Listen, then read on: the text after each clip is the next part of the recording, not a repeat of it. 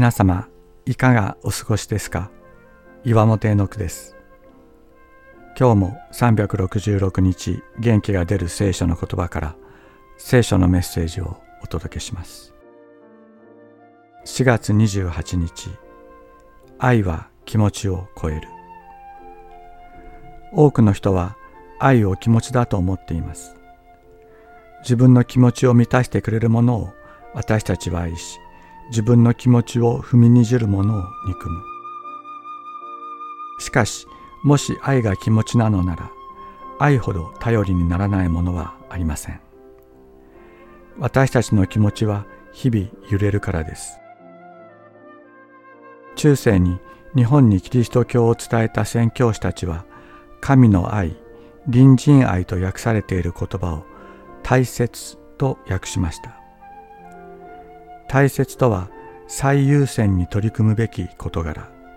最優先に価値を認めるべきものというのが当時使われていた意味です。大切とは気持ちを超える力であって具体的行為をもって他を生かす命です。キリストはご自分の命を捨てて十字架にかかり私たちの罪を覆ってくださいました。罪深い私たちをご自身の命よりも価値ある最優先事項として取り扱ってくださったのです。キリストの十字架によって真実の愛とは何かが私たちに分かったのです。こんな私を最優先事項としてくださったお方がいた。聖書は言います。あなたも自分自身ではなく、あなたの隣人、あなたの兄弟をあなたの最優先事項としなさい。感情を超えた豊かな命があなたの隣人とあなたを生かすようになると。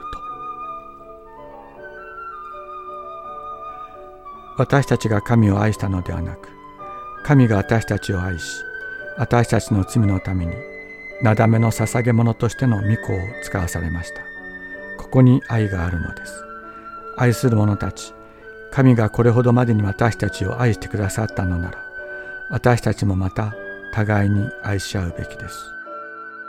ヨハネの手紙第1、4章、10から11節